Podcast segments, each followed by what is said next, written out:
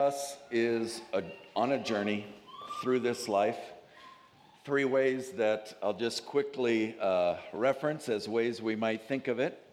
John Bunyan's well known Pilgrim's Progress is one portrayal of a walk from the city of destruction, at times running, to ultimately the celestial city and all that took place in that process.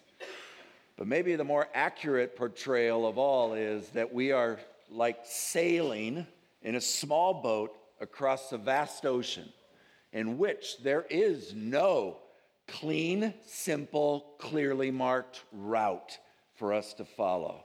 We really have to rely on the instruments because we can get disoriented in a heartbeat.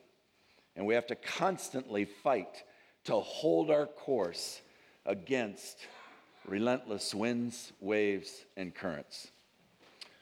But since few of us walk, fewer of us sail, maybe the more helpful picture is just driving and life being a long drive through this world on some incredibly tough and rough roads with billions of forks in the road, meaning we're constantly, un- unceasingly having to make choices about which way we take. And our GPS may tell us a preferred or wisest way to go. It may show us a couple other ways that are maybe not quite as wise, maybe a bit more foolish, and it will definitely know, let us know when we are doing dumb uh, choices. Every single place of decision making, all those billions of forks in the road, at every one of them, there are two advertising signs two appeals, two recruiting pitches. In Proverbs, God often uses the portrayal of two women, one named capital W, wisdom, and one named capital F, folly. She's given some other names as well through that, but they represent this advertising at every fork in the road in which we have to make a choice. Neutrality is not possible. We have to keep pressing forward, but the choices we make affect our destiny and what our life ends up looking like. Now, God graciously gives us many tools uh, for navigating through life in whichever word picture is most helpful for you, so that our journey can be the best it can be given the fact that it's in a sin filled and sin cursed world. God kindly offers guidance. We speak of the 66 books of our Bible as His counsel toward us, or the whole counsel of God, by which we have, according to Peter in his second letter, everything we need for life and godliness. Nothing is lacking. But one section of our Bibles that God particularly uh, speaks to this navigating of life is the wisdom literature in the middle of our Old Testaments, and actually, usually pretty much in the middle of our Bibles depending on what other concordances and things we may have at the end of them. And out of these five books Job, Psalms, Proverbs, Ecclesiastes, and Song of Solomon each of them gives us a different aspect of wisdom. J.I. Packer just succinctly portrays it as Psalms teaching us worship, Proverbs behavior, Job suffering, Song of Solomon how to love, and Ecclesiastes how to live. Me and my wordiness have a little longer edition of each of those. But Psalms teaches us how to relate to God and worship God through all of life's ups and downs. Proverbs shows us how God wants us to conform us to his son through the making of wise choices. Job teaches us how, as Packer said, to suffer. And I would say, in the likeness of Christ or learning to do so like Christ and coming to grips with the sovereignty of God. Song of Solomon, one particularly long song, is a specific one that teaches us how to love not only our spouse with covenant love, but far more importantly, our God, Christ. And then Ecclesiastes is really the lessons, the reflections learned the hard way from a life that where a man went from being the wisest man to one of the biggest fools.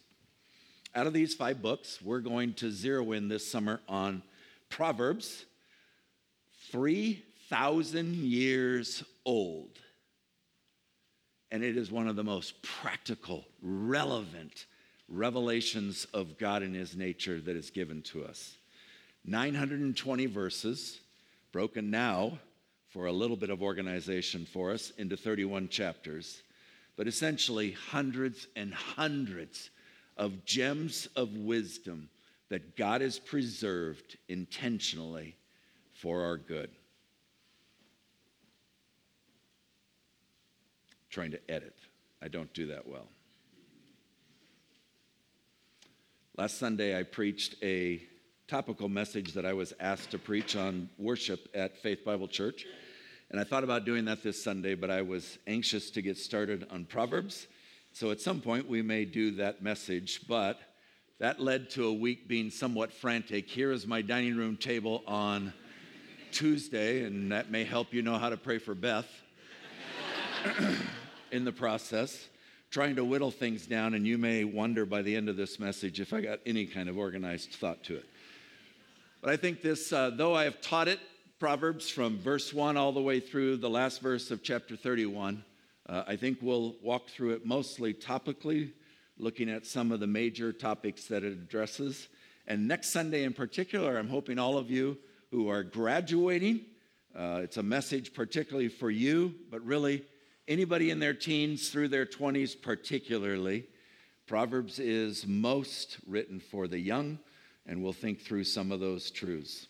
Uh, we actually had one of them stated in a baptismal testimony today of trusting the Lord with all our hearts and not leaning on our own understanding. And then from there, we'll work our way through some other topics. Today, we'll just try and very quickly think through what is a proverb? Why does God use this method? How does He use them? Where can we find wisdom in all of this? And if time allows, a single proverb, chapter 1, verse 7, that unlocks the mystery to the entire book and the entire topic of wisdom. Father, this morning, as we come to your word, we ask you to do what Jesus did on the day after his resurrection when he walked with those two disciples and he interpreted to them the scriptures about himself, opening their minds to understand things like where he was in Proverbs. So, would you open our own eyes as well this summer, beginning today, to help us recognize not just your truth, but you? Cause our hearts to burn within us while you talk to us through these Proverbs. May they be living and active and sharply piercing our souls and our spirits discerning the very deepest thoughts and intentions of our hearts, so that we are transformed degree of glory by degree of glory to be ever more like your beautiful and glorious Son. We ask in your name. Amen. So the book gets its name from the second word of this whole book. It's a method, it's a way that God, a strategy that God uses to communicate his truth. This is in a genre of uh, Proverbs, which generally doesn't help people too much, but a unique form of literature and communication and language that God uses that's really unique from many of the other books in the Bible. A proverb pra- places premium on careful wording. A single sentence can preach an entire sermon or a series of sermons to our hearts. Uh, so, Generally, Proverbs are not commands, although we'll see lots of commands in here, or promises, as much as they are principles, rules of thumb for living as well as we can under the curse. They're more generalizations, not guarantees, more patterns and tendencies than ironclad certainties. The word, one of the meanings of proverb is to represent, meaning it's expressing the most representative cause effect principle of how life will play out in a particular truth. It's a simple sentence that contains pointed, pithy truth that's meant to provoke thinking. So, the way Solomon wrapped up his book, his Ecclesiastes, was to speak of the words of the wise as being goads, which is a stick with a sharp point on it, meant to prod cattle to get them to do whatever the owner wants them to do. And so God's proverbs are goads to us to poke us, provoke us, stimulate reactions and actions within us. They're meant to be easily learnable, hence, for particularly young people, as a way to help rule and govern the way life should be lived as humans. Kings would use them, councils of wise men would use them, communities would use them, and households, particularly parents, would as well. But the real value of Proverbs is not just particular favorites that we have out of them, but this whole robust, full communication from God about life. Tim Keller, who noted that often communities would collect their Proverbs and put them into some sort of manual, and then the older men would mentor and teach the younger men through those. But he says this no one proverb gives you the whole picture. So Proverbs can't just be dipped into or taken in isolation. It only repays very long study in which you keep, as much as you can, the whole book in your head and compare passage with passage as you face particular circumstances. You might think of it as a 700 word puzzle where you can pick up a single piece and there's some sort of identity and uniqueness to it. But it isn't until you start interlocking and connecting those pieces and forming bigger and bigger things that you start to make sense of the big picture. A few other definitions of just the book of Proverbs. Hundreds of ways it shows those whom Christ has positionally made righteous through his own work and his imputing of his own perfect life to us. But it teaches us how to then practice or live out or manifest that righteousness. And righteousness actually is a very common word in Proverbs, particularly in chapters 10 through 30, that we'll note a lot of times along the way. Another way to think of it is a personal code of ethics. Once again, to emphasize, not as a sinner's way to earn their way to God, but as a believer's trusting in Christ's work alone, walk with God from that point on. It teaches us not only to distinguish right from wrong, but also good from bad, better and best from okay. We also could think of it as a manual for making disciples, fulfilling the Great Commission. It's not the whole counsel of God, but it certainly is a rich and comprehensive and practical guide for it.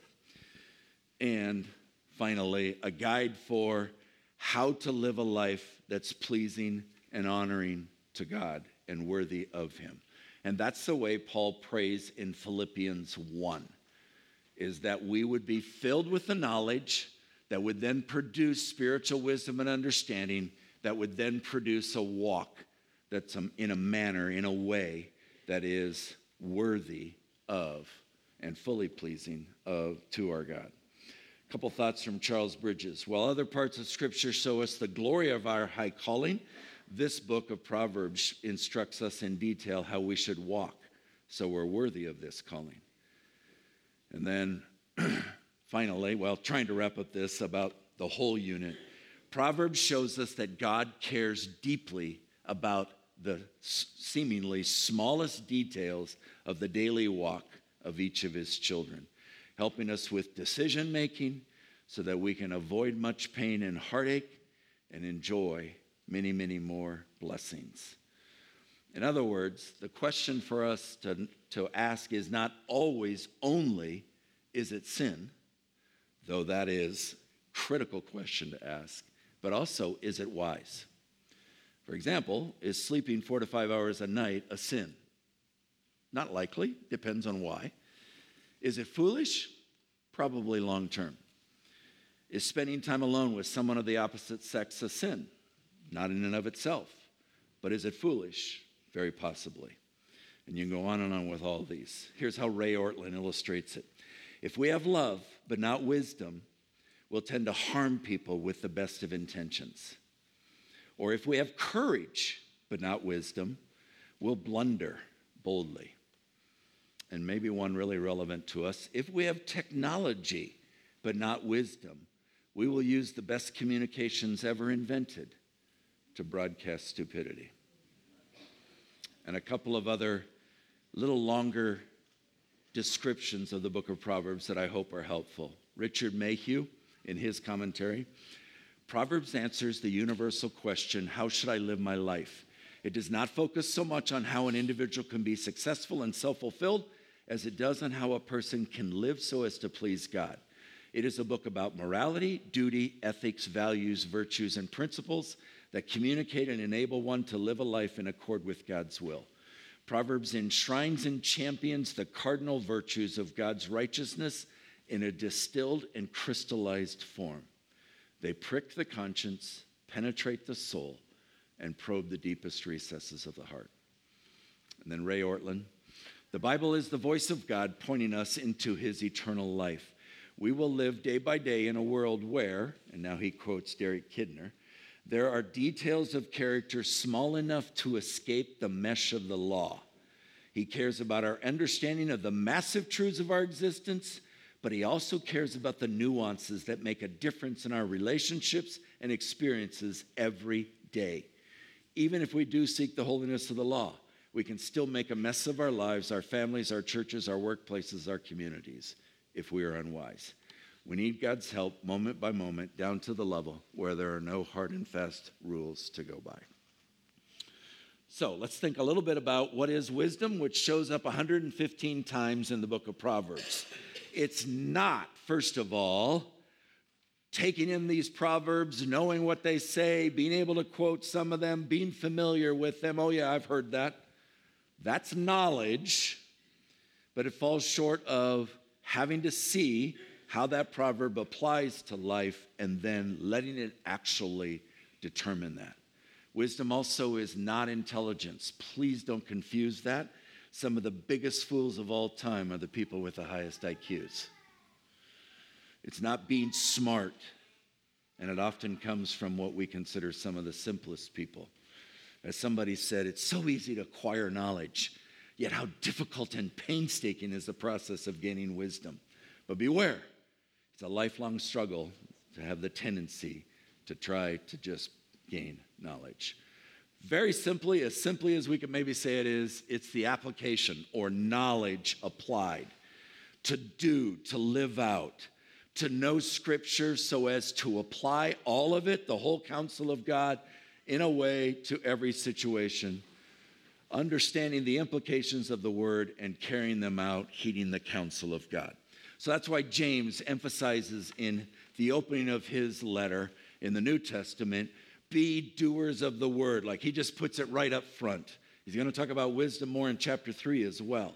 But right up front, he says wisdom is being doers, not hearers only, who gain that knowledge but ultimately deceive themselves.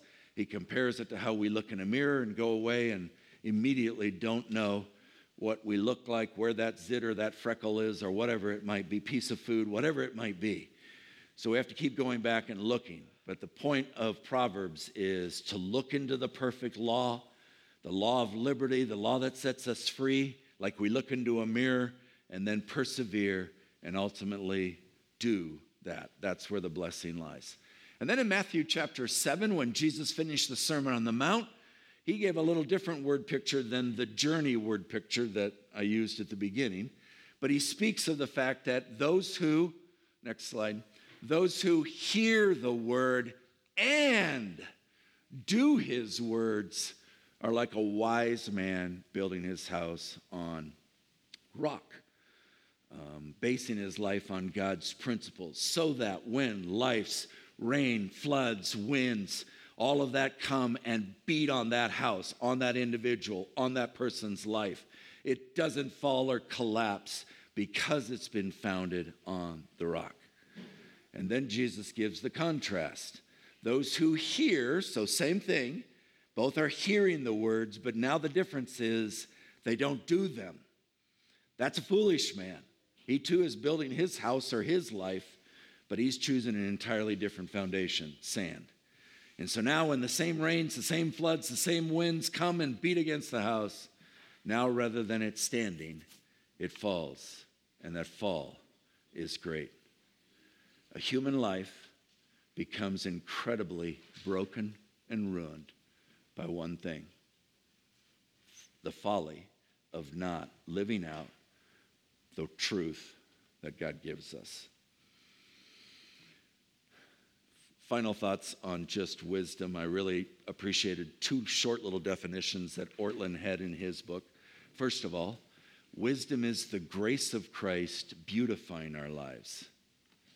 And then, secondly, wisdom is the gospel of Christ reshaping us for royalty. Where then do we get this wisdom? Well, one of God's intentions with the book of Proverbs is to make it abundantly clear that it doesn't come from human reasoning, frail and often foolish beings. Uh, it is bankrupt of real means to help us. Human voices may be helpful in some ways, and God actually can bring his wisdom through those, but ultimately the source is God himself. Paul calls God in Romans 16 27, the very, very, very end of that great book of Romans, the only wise God. There is no other God or being from which we can get true wisdom. God alone is that source, and he also is only wise. There is no folly in him. So when Job is wrestling with things in Job 28, he asks the question Where shall wisdom be found? Where's the place of understanding? How can I come to grips with all this suffering? And then, man does not know its worth. And then here's one clue it's not found in the land of the living. It's not found in the deep, it's not found in the sea, can't be bought. It's hidden from the eyes of all the living. But God alone understands the way to it, knows its place, because he sees everything under the heavens. And then Job finishes a few verses later after describing the wisdom of God's creation that God saw it, declared it, established it, and searched it out, and said, Behold, stand here and ponder this, the fear of the Lord. That is wisdom, which is almost verbatim Proverbs 1 7 and Proverbs 9 10. And then in Proverbs 8, which at some point this summer we may look at this section a little bit closer. But wisdom is talking here and says, The Lord possessed me at the beginning of his work, the first of his acts of old. Ages ago I was set up at the first, before the foundation of the, of the beginning of the earth. And verses 24 to 29 describe all kinds of ways that God masterfully and wisely created the world we live in.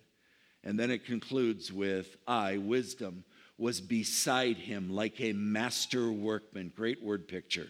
And I was daily his delight, rejoicing before him always, rejoicing in his inhabited world, and delighting in the children of men. So, God alone is our source. We can't find it in ourselves, we can't find it outside of ourselves in others or in this creation. It's a gift, a work of grace that God conditionally gives to us through the Holy Spirit and Scripture. Kitchen just simply reminds us no one left to himself ever arrives at wisdom. But it's vitally important, and this is where we'll kind of wrap and finish our thoughts, but it's a long conclusion, that we understand the centrality of Jesus because we don't see his name all over in this book. We just walk through Mark, and I, I have no idea how many hundreds and hundreds and hundreds and hundreds of times we saw his name and clear identify, identification of him. But it's critical that we understand the centrality of Christ in the book of Proverbs. First of all, and these I think are going to be all just quick reminders for you. Jesus is called the wisdom of God in 1 Corinthians 1:30. In fact, that's one of the most distinguishing marks of God's wisdom is his son. In Colossians 2, through Paul's pen, we're told that in Christ are hidden all, note the word all, the treasures of wisdom and knowledge. That's the source, there is no other. While, Jesus, while Christ was serving here on earth as Jesus of Nazareth, even when he was young, in Luke 2, twice describing him as about a 12 year old boy, that he was filled with wisdom and that he continued to increase in wisdom and that led to increasing in stature and favor with God and man. When he first began teaching publicly in Matthew 12, he declared, Something greater or far wiser than Solomon is here. In other words, you're going to get far more wisdom than even what Solomon gave you through my counsel. Matthew 13, one chapter later, his community, his uh, hometown asks, Where did this man get this wisdom? Nobody else in town had anything like that.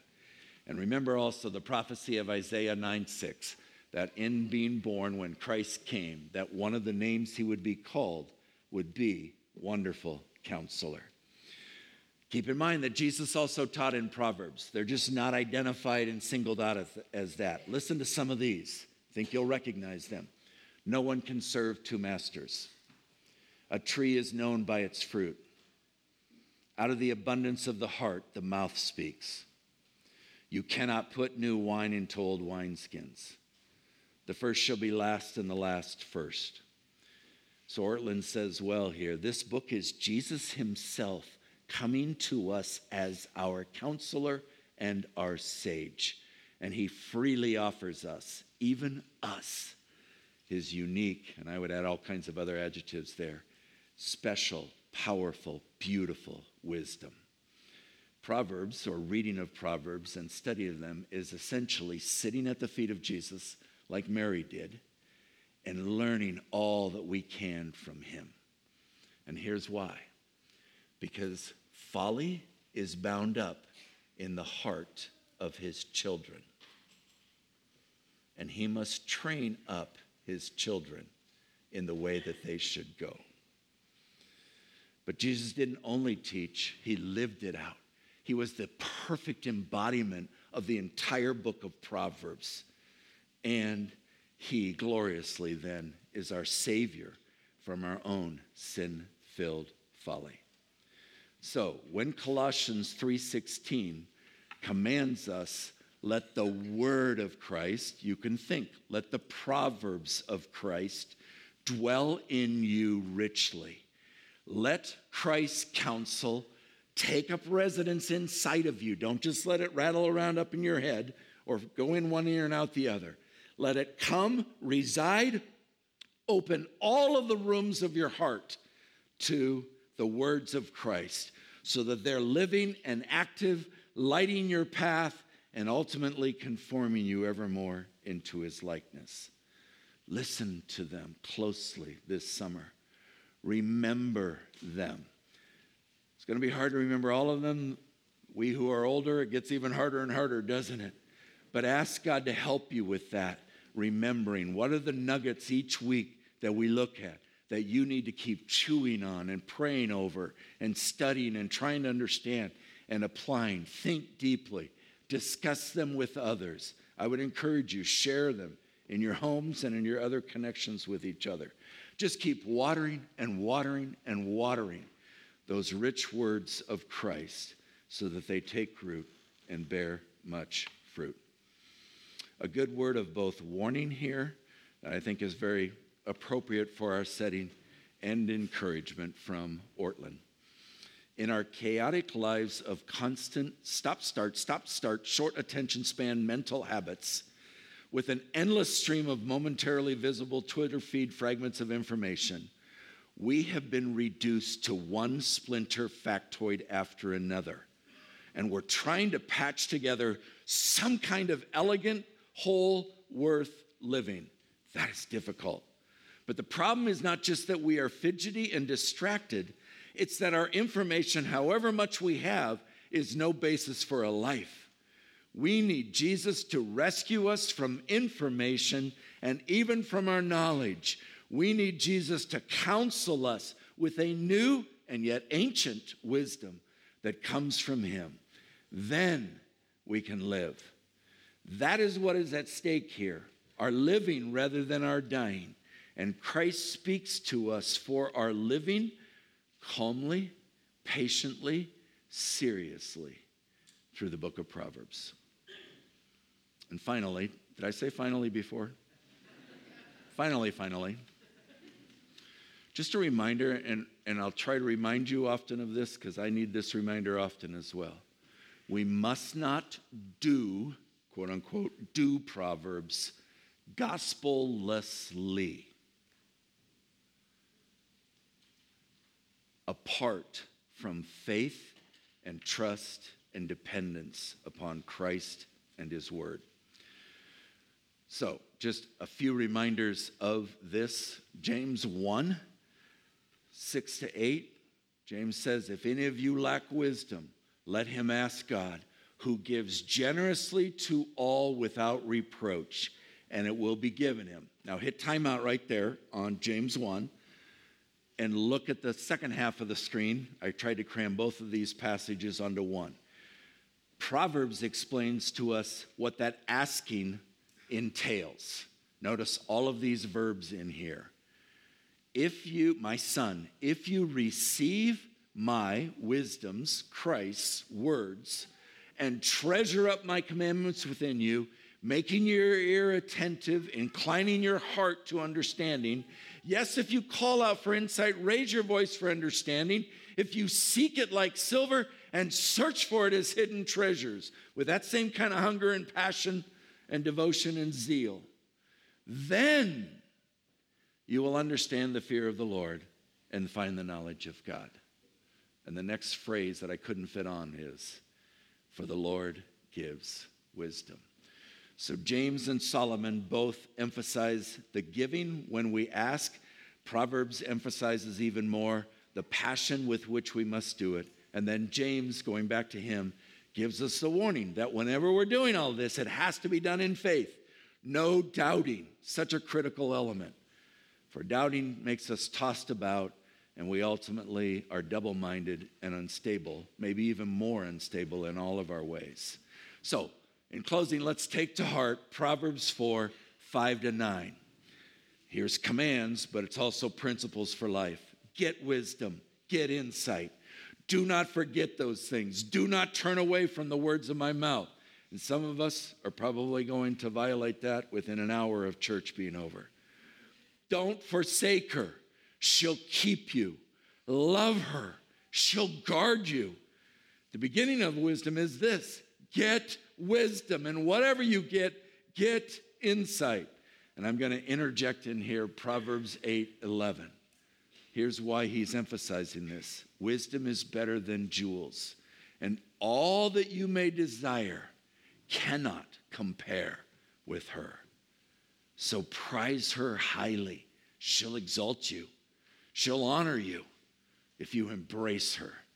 She'll place on your head a graceful garland, she will bestow on you a beautiful crown. One of my favorite ways of thinking about the value of wisdom is a simple little line in Proverbs 3. It's easy to read over. I read over it so many times, missing it. But here's an intriguing thought the tree of life is only referred to 12 times, 11 times in the Bible. In Genesis, at the beginning, in the garden, in Revelation, at the very, very end. And then four times in the book of Proverbs. And that's it. And one of those expressions in the book of Proverbs is wisdom is a tree of life to those who lay hold of her. Wisdom is life giving. Wisdom is the food, the fuel by which our lives must run. So, would you begin praying for a summer where God really, has to, we have to start with knowledge, but takes that knowledge and works it into your life so that it fleshes out as a beautiful life of wisdom. Father, we thank you for this book. We thank you for the privilege we have on Sunday mornings to gather and to study it. But I thank you that all week long, each of us can continue to open them and ponder them. And I just pray, Lord, that you'll use this powerful book and these powerful thoughts to powerfully shape the way that we're living. We've compromised many of these in many ways, Lord, and I ask that you'll use this time to just work deeply within us to make us ever more like Jesus, who gave us these beautiful words. We ask in his name. We ask because of what he has done on the cross for us. And we ask with the hope of the preparation for heaven. Amen.